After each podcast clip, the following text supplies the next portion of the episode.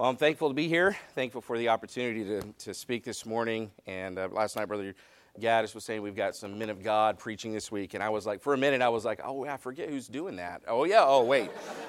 he, he's talking about me, you know? So it's like, man, I have him fooled. All right. So 1 Corinthians chapter 2. Uh, 1 Corinthians chapter 2 is where we're going to, be uh, to start. And, uh, you know, it's kind of, you really could take these sessions in a thousand different directions. And, um, and so I'm just going to kind of bear my heart on ministry philosophy this morning. And uh, I was reading this morning, so 1 Corinthians 2 is where we're going to be. Let's go ahead and read that. First five verses there. It says, and I, and I, brethren, when I came to you, came not with excellency of speech or of wisdom, declaring unto you the testimony of God, for I determined not to know anything among you save Jesus Christ and Him crucified. And I was with you in weakness and in fear and in much trembling. Well, this sounds a lot like youth work, doesn't it? You came, you came, you feel like you know nothing. There's fear and trembling. Look at verse 4. And my speech and my preaching was not with enticing words of man's wisdom, but in demonstration of the Spirit and of power, that your faith should not stand in the wisdom of men, but in the power of God. And I think this is Paul's ministry philosophy. Uh, he kind of just lays it out. This is, this is what my philosophy is if I'm going to help people to grow into what they're supposed to be. And uh, I was reading this morning um, in, uh, Fox News uh, about four Nigerian stowaways. This is a true story, okay? Uh, these four Nigerian stowaways, maybe you saw the headline. Um, they snuck onto a, um, a, ship because they're trying to escape Nigeria's uh, unstable political climate. So they snuck onto a ship, not onto the ship, they snuck onto the rudder of this cargo ship. And they got, the four Nigerian guys got into the rudder of a cargo. Please don't look this up and verify it right now, okay? But they got onto this ship. They thought it was going to be a fairly short journey to Europe. I don't know how you think going from Nigeria to Europe is a short journey, but they got into the rudder of the ship. They formed some kind of a net connected to the rudder and the ship so they wouldn't fall into the ocean. Um, turns out the ship wasn't going to Europe, it was going to Brazil. So the, the journey lasted a lot longer than they thought. And the story says they drank ocean water to survive. Last I checked, I don't know that that helps you survive. Fox News either has it wrong or Nigerians have iron stomachs.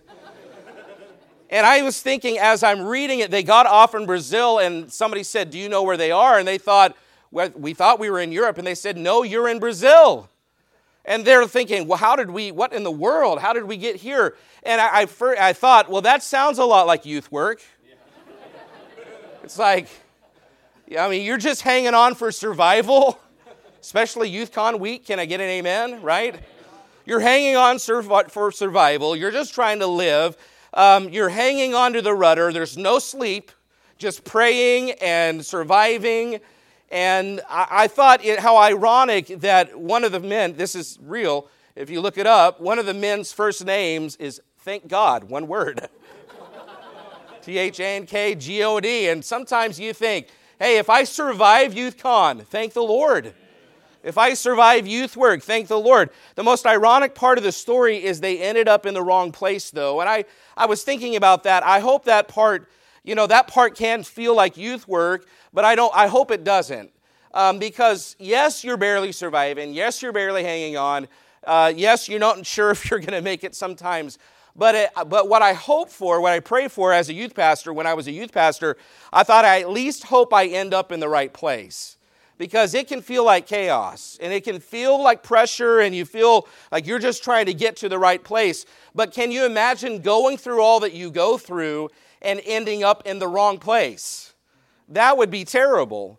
And, and no one wants to waste their time. It's hard enough. And you want to you want to produce teenagers that become mature adults, mature, maybe more importantly, disciples. You know, young, young people that become followers of Jesus Christ. And so I started thinking then, well, how, how do you get there? And I thought, well, probably nobody has a better stated ministry philosophy than the Apostle Paul. And we come to 1 Corinthians 2, and here's what he didn't want to do. In verse 1, he says, I, brethren, when I came to you, came not with excellency of speech or of wisdom. See, he refused, he didn't want to compel them with excellent speech. and uh, he refused to establish their faith of the Corinthians on his own wisdom. He didn't want to come impressing them. He didn't want to come uh, trying to convince them in his own strength or impress them with his wisdom. We know that he was a gifted thinker. I mean, as a Pharisee, as a man um, who was uh, as zealous as anybody of the law, he memorized very large portions of the Old Testament. I mean, this guy would, would have been an incredible thinker. He would have been an incredible communicator. Um, if you read what he wrote in the New Testament, it's almost like the doctrine of the Old Testament just spills out of his writing. It just comes out of him. And, and he, he was well versed, he was a, a brilliant man. Um, if you wonder about his speaking ability, he, he, he, go read Acts chapter 17, read his sermon to the Greeks on Mars Hill, and, and, and he was able to connect with them, but also then understand their background and transition to the gospel with it. And it's an incredible um, treatise there in, in Acts chapter 17. He, uh, he did not, though, want to use that to grow teenagers. Could he have? Yes. I mean, he could have used his own experience, he could, could have used his own wisdom, he could have used enticing words, if you want to call it that. He could have built their faith on himself and people probably would have looked at their youth group and said, Boy, that's a good youth group. And, and but his philosophy didn't, didn't uh, depend on him conveying his own wisdom. He actually came in verse 1, look what it says. When I came to you, I came not with excellency of speech or of wisdom, declaring, uh, declaring unto you the testimony of God. He says, I came declaring unto you God's testimony. See, Paul chose to uh, convey God's word, God's testimony. He was a solid witness. He had a good testimony. I mean, he saw Jesus Christ on the road to Damascus. He was an apostle. But God's testimony, even with all of his experience, he said, But God's testimony is better than mine. God's word is better than mine. If I'm going to build the faith of somebody, I want to build it on something that's stronger than me. Verse 2, he says, For I determined not to know anything among you. I feel like that sometimes. I did, but, he, but here he is choosing. I determined not to know anything among you save Jesus Christ and him crucified. And listen, I don't, and this is a side note, but if you're a youth pastor or a, you're young in the ministry, uh, it's your first year, you're, you're, looking at these young people like, where do we start? What do we do? Um, it's a good thing that youth work is not dependent on your wisdom and experience if you will preach Jesus Christ and Him crucified, that's enough to establish the faith of the people that you're ministering to. And, and we can't ever get away from, from that, that mindset that our job is not to attach them to me. My job is to attach them to Jesus, Jesus Christ. Paul could have said, Listen to how wise I am. Um, the ancient Greeks put a lot of stock in intellect. That was a big deal to them. And, but Paul said, Who you know matters more than what you know. You knowing Jesus is more important than what you know about life. And, and, Paul could have chosen to walk into Corinth with great confidence, but instead he chose a spirit of humility. Verse 3 And I was with you in weakness and in fear and in much trembling. And I've read John Maxwell and James Clear on leadership, and you don't really hear a lot about that. You don't. You hear confidence. You hear, um, you know, going in and making the best of yourself and self improvement. But here's Paul saying, "No, I came in weakness. I came in fear. I came in trembling. I came in humility." And teenagers will do that to you, whether or not you choose. So you might as well humble yourself because they will humble you. Um, but if anybody had reason to have confidence, Paul did. I mean, read Philippians 3. If anybody had a resume worth having confidence over, Paul did. But he chose not to make it about Paul, he made it about Jesus Christ. He came with a spirit of humility, and when you come that way, it allows you to do something very important. Okay, look at verse 4. And my speech and my preaching was not with enticing words of man's wisdom, but in demonstration of the Spirit and of power. Here's the thing if you are working with teenagers or if you're in the ministry at all, if you want God's spirit and power to be demonstrated in your life, you have to be humble first. God resisteth the proud and giveth grace to the humble. And the most important trait, characteristic of a, of a youth worker or anybody in ministry is to be humble before God because God cannot use a vessel that's full of itself. You must be empty before God if you're going to be used for God to make a difference in people's lives. Here's the thing Paul valued the lives of the Corinthians, their spiritual lives, enough to humble himself and let the work of their faith be established on something greater than himself because he loved them to that degree. He said, No, your spiritual life is more important than me, than you attaching yourself to me. Your spiritual life is more important to me. I, am not going to let you be a, a kingdom builder in the youth group. I'm going to attach you to Jesus Christ because that lasts longer. That's more stable. So Paul made the deliberate choice to set aside anything that reflected Paul his words, his wisdom, his teaching, his credentials, whatever you want to call it, because he knew unless he gets out of the way, the Holy Spirit cannot do what it needs to do in the lives of the people he's ministering to. So, what was Paul's goal in all of this? Well, I think the answer is found in, in verse 5. He says that your faith should not stand in the wisdom of men, but in the power of God. See, Paul understood something about faith. He knew that faith could only be as strong as the object in which it was trusting. And it was if the faith of the Corinthians was in Paul, their faith would only be as strong as Paul. And you say, well, Paul's a pretty strong guy, but Paul was human. And Paul was a sinner. And, and Paul, you read Romans 7, Paul had his own struggles. Uh, Paul was not perfect. He had physical weaknesses. We know he was he got sick. Uh, he was, uh, by the end of his life, I think he was probably decrepit, could hardly walk because of the persecution that he'd faced. He couldn't always be there. He would not always be there for them. He would eventually pass off the scene. And he thought, if I'm going to build their faith, then their faith can't be attached to me because I won't be around forever. I won't be their pastor forever. So Paul came with a desire to attach the Corinthians to God, not himself. He wanted their faith to stand in something stronger than himself because human Paul has limits and Jesus Christ does not. So Paul had to deliberately choose to attach them to Jesus Christ, not himself, because God's wisdom is permanent and infallible. And a youth group, listen, I'm just, just telling you this. A youth group built on the personality of a youth pastor won't last any longer than that youth pastor. But it's pretty easy. I mean, let's be honest. If you have the right personality and you have enough experience, it's easy to walk in and attach teenagers to yourself. And I'm not saying that you shouldn't be connected to your teenagers, you ought to.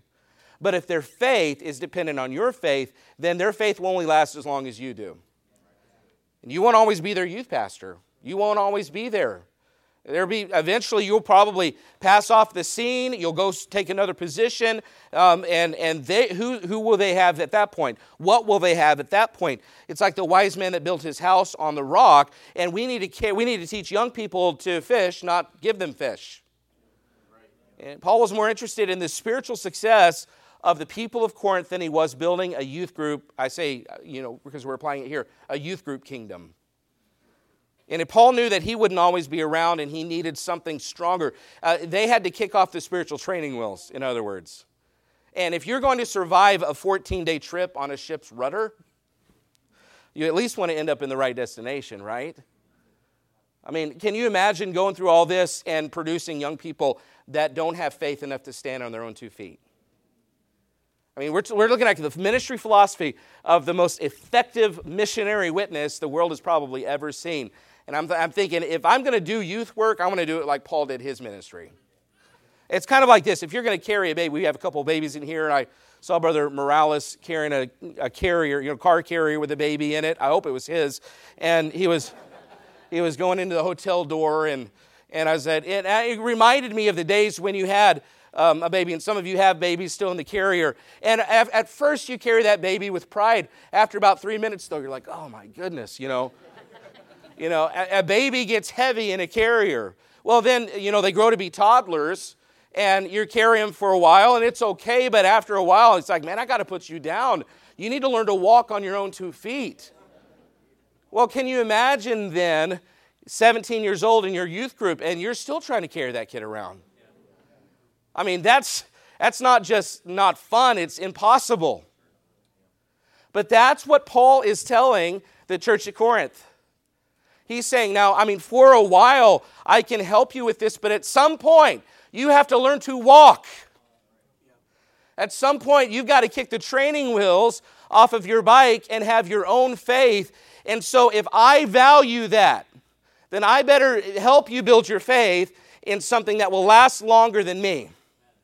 Because I don't have the strength to carry you. As a, as a parent, I, I mean, we're raising five children. We have two in Bible college. If I raise my children to be so dependent on me that I have to hold their hand and be there for every decision, that will limit them and me. They'll be limited because they can't do anything of their own on their own without help. I'll be limited because I'll spend my whole life um, trying to get them out of bed in the morning to go to work. You know, it limits both of us. So, so what I'm trying to get you to see today as a youth in youth work, yeah, it may feel good to attach them to yourselves, but it's not nearly as long lasting.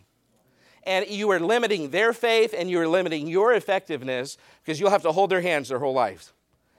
And, and so we must remember this in youth work. Our goal with teens is to produce disciples. That's what we're doing. Produce disciples that are mature in Christ, whether or not we're around to see if they're, if they're mature. And if we attach them to ourselves, what happens when we're off the scene? But if we attach them to Jesus Christ, He's never off the scene. So, what Paul is saying is the best ministry philosophy is that which is built on God's word and God's power. In other words, God, just get me out of the way. Don't make this about me. Anything less will produce young people that are never able to grow into mature believers. And it seems as if this, as this, this generation is resistant to adulting. I don't know about you. I mean, when I turned 16, I was at the, the DMV. The day I turned 16, I got my license. And now we've got 21 year olds like, well, the basement's comfortable.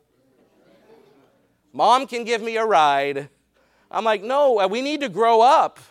It's, it's time to adult. If you want to build a youth group, prioritize fun. But if you want to build disciples, prioritize the preaching and teaching of God's word. See, dad, it's kind of this philosophy I, I talk about sometimes is the dad youth pastor versus the uncle youth pastor. You know, when, what we need in youth work is the dad mentality. I mean, we, you, you probably had a cool uncle. I mean, Uncle Rico or somebody, you know, really impressive. Could have taken state. Okay, so, you know, dads are concerned with preparing kids for life. That's what dads do. Um, uncles are concerned with being liked. You know, dads go home with the kids, uncles get to send the kids home. And I know what it's like to be an uncle and, and you know, spoil your kids or spoil those kids or hang out with them and just have fun. But I think we have too many in youth work that are concerned with being liked instead of preparing young people for life. We need some dads in youth ministry. You say, Well, I'm only 22. I just graduated from Heartland. That's okay. Be an old soul. They don't need uncle youth pastor, they need dad youth pastor. And dad youth pastors find themselves taking stands because their goal is to make disciples. Uncle youth pastors find themselves making concessions because their goal is to be friends. And there's no telling what you'll compromise if your goal is just to have teenagers like you. And dad youth workers won't settle for anything less than godly kids. Uncle youth workers are okay if they're just good kids. I, I mean, I want my kids to be good kids, but as a dad, I would much rather them be godly kids. And so, if that's my goal, that affects or changes the way that I raise them. I mean, if I want good kids, I'll just make sure they obey the law and do the bare, the bare minimum not to get in trouble. But if I want godly kids, that changes the way they spend their days. It changes the way that I influence the time that they spend on the Xbox or not. You know, because I don't just want good kids, I want godly kids. And we ought to want good young and godly young people, not just good young people. I mean, if our standard is the world, it's not hard to overcome that. I mean, it's pretty easy standard to surpass. But if we want godly kids, it changes the way that you influence or interact with those young people. Dads know that not teaching life lessons to your kids means that they'll be in your basement the rest of their lives. Uncles have fun for a short time, they get to leave. And what I'm saying is don't settle to raise a shallow crowd by being an uncle youth pastor. Strive to raise disciples with depth by being a dad. And I say, you say, oh, I'm a pastor's wife or youth pastor's wife. You know what I mean? Be a parent. Don't just be the fun one that comes in and then leaves, and then parents have to clean up the mess. So, here are some principles to help young people um, in their adulting, okay? And uh, you can write these down. These are things that influenced the way that we ministered. Um, and I know that's a lot of buildup, but I wanted to be, wanted you to see this is based in Scripture and not just my own philosophy. And, but it's going to look different for everybody, but I think all of these are scriptural principles. If you want to help raise young people and, and prepare them for spiritual adulting, um, here are some principles. Matthew 6.33, emphasize Christ first. That's what, Jesus, that's what Paul did with Jesus. He said, I, I came knowing nothing save Christ and Him crucified.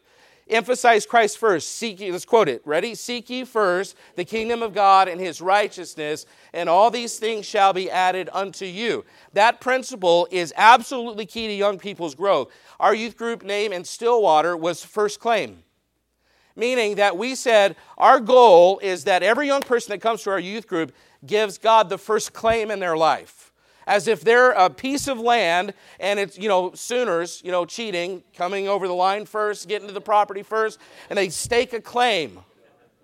Okay? I'm, I'm a Sooner fan, it's all right. So, you know, they come and they stake a claim on that ground. And that's what we ought to train young people to do. God has first claim on your life. He, he gets to have first say. And listen, if he, if he is first, if we can tell them and convince them that Christ is first, everything else falls into place. That's what one decision makes thousands of decisions for them. Uh, think about it. If their, one de- if their decision is Christ first in everything, then when it comes to it's a baseball game on a Wednesday night or I'm going to go to church, well, I've already made the decision that Christ is first, so that makes the decision for me. If you come down to, well, get a job, and my job will force me to work instead of do outreach on Saturday mornings, um, if they've already made the decision that Christ is first, that makes the decision for them. And, and so then you're not telling them every moment of the way, every step of the way, okay, here's how you make the decision between this and that. No, you're preparing them to make their own decisions of life. No, Christ is first. And so if anything is competing with God, Christ is first. And if I can teach my children to think that, then they don't have to call me every single time there's a conflict between life and God. Because they've already made that one decision and it affects everything else. And if we can teach them God gets first claim, then they'll be more open to His plan for everything, if it's big or if it's small. And here's the thing if you will raise young people um, to say, God first, Christ first in my life, and they get used to that in the small decisions, then when it comes and their decisions get a little bit bigger, they're already thinking that way. And so then when it's time for them to decide, what do I want to do with my life? Well, you've helped train them to think Christ first. And so they'll say, okay, that's my thought process. Christ is first. And so, hey, if Christ is first, then I want to give him first claim on my life. And maybe that means a year of Bible college. I'm not saying that means you have to be called to the ministry, but if we can convince them to think Christ first, then it puts them in a position to make that decision for themselves. It gives them, you get, and you're not trying to have, have to help them every step of the way with every decision they're making. No, you've already trained, helped train them to think Christ first. Um, uh, number two, another principle to help young people adult is don't be afraid of high expectations. You know, here, uh, here's youth work.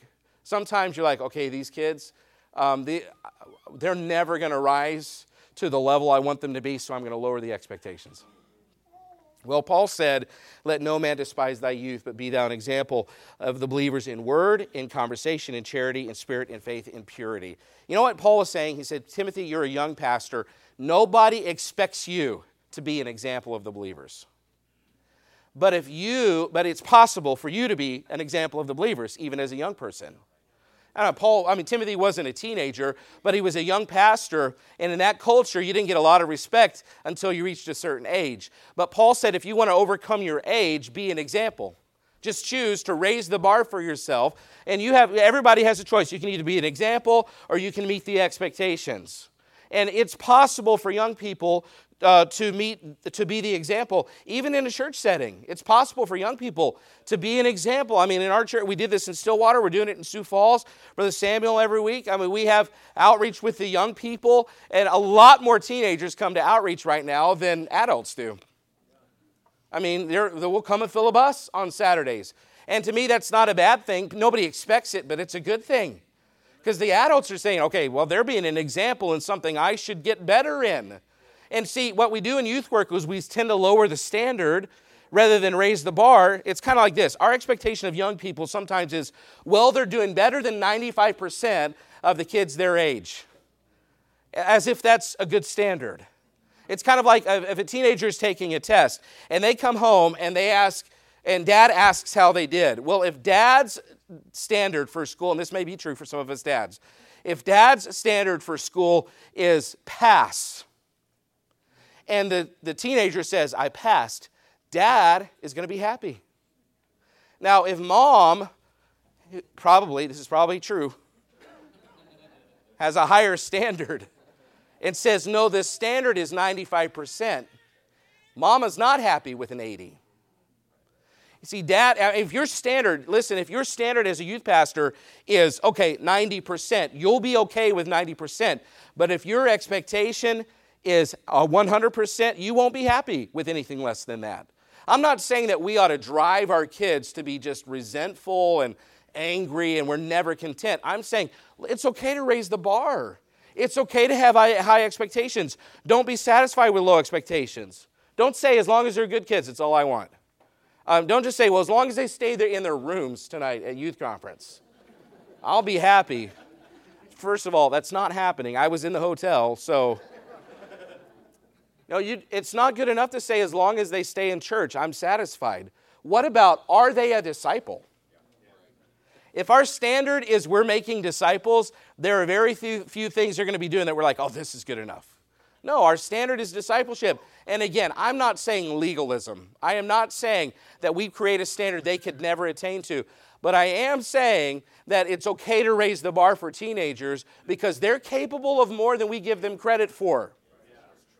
It's okay to raise the bar. Paul said to Timothy, Be an example. It is possible for them to be an example, not just meet the expectation. Um, here's the third principle if you want to help them adult, engage their parents. Ephesians chapter 6, it says, Fathers, provoke not your children to wrath, bring them up in the nurture and admonition of the Lord. You know, there's never a command in Scripture that says a youth pastor is to raise other people's children. And so, no matter what you do, um, no matter what you do in youth work, God gave children to parents. And, and in some ways, it's a pressure reliever because I don't have to raise them. But on the other hand, I have important responsibility to help the parents. But listen, here's what a lot of youth pastors do. Um, it's easy to do this that you take on an administrator role rather than a support staff role. Your job is not, you're not in charge. You are there as a support staff to parents. And, and sometimes I think that youth work might be more training parents than it is training teenagers. You, you may, more of your problems probably come from parents than they do from teenagers. And, and I mean, I, it, sometimes it can be hard, but listen, you've got to engage their parents because God gave those children to those parents. And I understand there will be exceptions. There may be young people in, in your group that, that don't have parents that are trying to help them be godly, and you may need to take a bigger role in that. But for the most part, most of the young people that you deal with, I would say, probably um, have parents that are at least on some level trying to raise their children right. So here's how you help parents with their young people communicate with them about their children. And so uh, do it in a loving and humble way, though, because if you have children, you know it's easy to be defensive about your kids. And I'm telling you, that is probably the single biggest inhibitor to a young person's growth is if they have defensive parents. And, and yet, listen, part of your job is to talk to parents when you see something in their, in their teenager that, that needs to be adjusted. And so you say, Well, I'm young. I don't have kids of my own. How am I supposed to do that? Um, I don't know how you do that, except God puts you in that position. And if He puts you in that position, He'll give you the grace and the help and the wisdom to do those things. Sometimes the hard conversations need to be had. Um, I will just say this if you will go with a spirit of love and humility, it will help you out a lot better than going in with guns blazing. Um, so, in other words, don't always deal with a problem as soon as it comes up. Give yourself some time to think about it before you talk to a parent. Because if you go in with passionate heat, they're going to respond with passionate heat. That's how it works. So, but you must engage their parents. It is not your job to fix all of their child's problems. Um, it's also, but you are there to help them be aware of things that need to be adjusted. Don't undermine their authority either, by the way. Um, uh, see, this is a prime example of a youth worker that's attaching a young person to himself. Is if mom and dad are saying one thing and the youth worker is saying a different thing, and there's opposing forces going on in that young person's life. Listen, you may not like what mom and dad are doing, um, but it is not your job to turn that child against their parents. And if you will, if you can turn the parent's heart and to you be on the same page, you guys can be on the same page. That's a much better approach than undermining their authority because, listen, you won't always be their youth pastor, but they'll, they'll, those two will always be their parents. Um, uh, attach the hearts of the young people to their parents, not yourself. Because a parent will answers for the raising of their child. And it's much more important that teens have a right relationship, honestly, with their parents than even it is that they have a right relationship with you. Now, they should have a right relationship with you, but first and foremost, let's turn the hearts of the young people to their fathers. It's a scriptural principle. Here's another principle, and we'll be done here in just a few minutes. Another principle to help them adult is focus on the core. Matthew 17, 1 says, After six days, Jesus taketh Peter, James, and John his brother, bringeth them up into a high mountain apart and, and you say, well, uh, so Jesus spent most of his time with a smaller group of people. Um, and you say, well, you know, youth work, we got 60 in our youth group.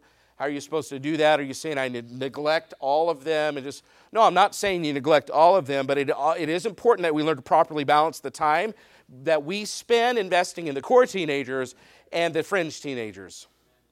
It's easy to spend all of our time and energy focusing on the fringe kids because they are the ones that require the most attention.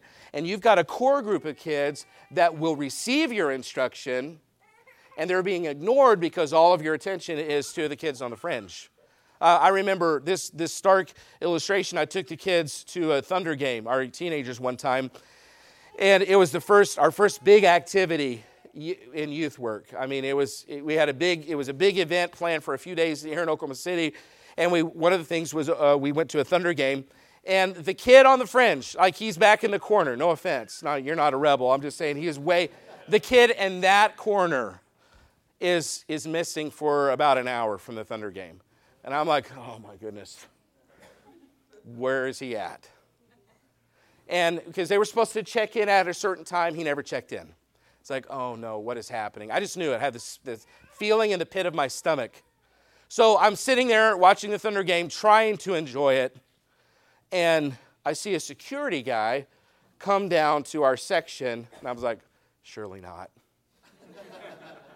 and he walks up the stairs, walking toward our, our my seat. I was like, no, no, can't be. Comes right to my seat and looks at me he says, Are you Jason Jett? It's like, Oh no. and he says, Follow me. It's like, Oh my. So I ended up following him down. I don't know, the Thunder Arena. It's a nice arena, but down in the bottom, they have a dungeon. And in that dungeon, there's the people that are drunk, the people that have gotten in fights, the people that have done all the bad things. And in the corner, sitting on a chair, is this fringe teenager who's been arrested because that night they were throwing out all these t shirts, free t shirts. He had gone and collected a bunch of t shirts and then set up in the hallway of the arena with a piece of cardboard and a sharpie t shirts for sale.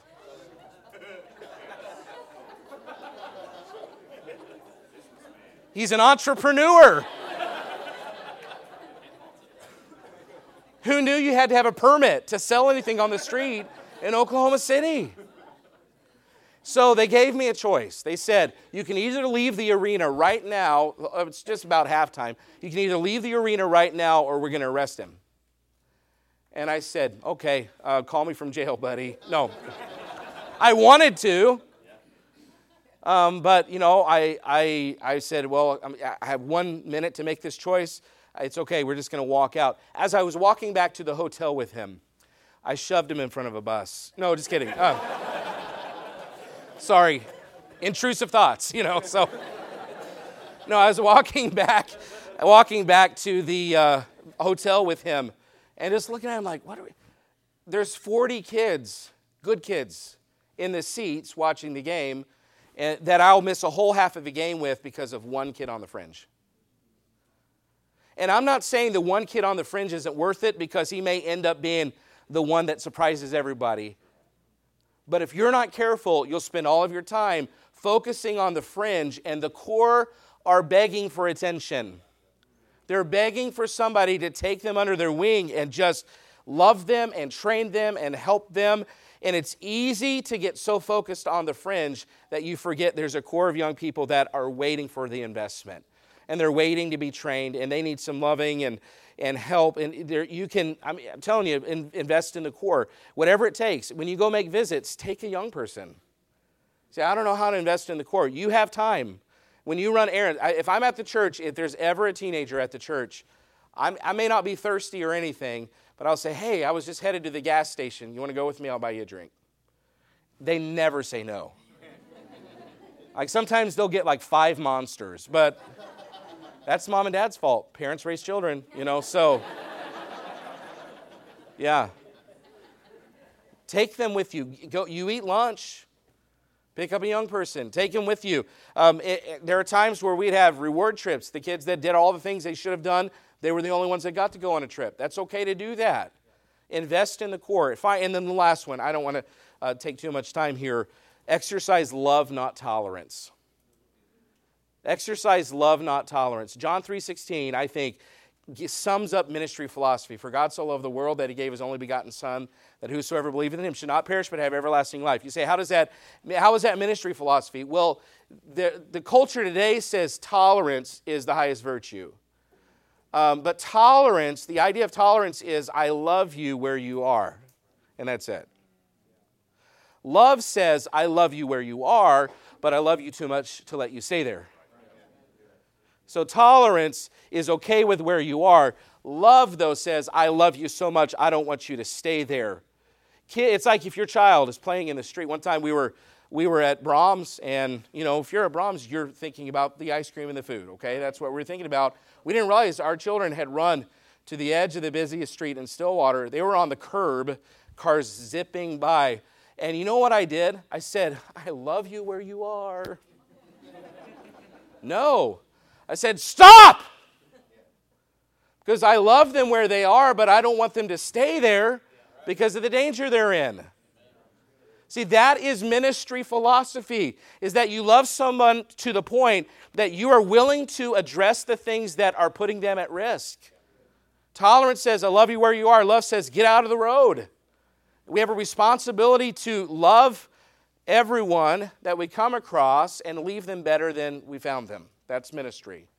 My wife and I at times had a confrontational relationship with the young people in our youth group. And uh, because we loved, but we, they knew we loved them. But, but, but there are some youth workers, uncle youth workers, that want friends and aren't willing to deal with things when you see the, the things that need to be dealt with. It's okay. That dads deal with things. Good dads deal with things. Uncles let things go. But if you're going to have a ministry philosophy of love instead of tolerance, you've got to be willing to have a hard conversation sometimes. And, and, and something needs, if it needs to be dealt with, God puts you in their lives to help them. And, and so I would encourage you listen, uncle tolerates where they're at. Parents love them too much to let them stay there. So as we wrap this up, youth work is like hanging on to a ship's rudder for 14 days. There's no food, there's no water, you get no sleep, you're just trying to survive. But if you're going to go through all that, you might as well end up in the right place.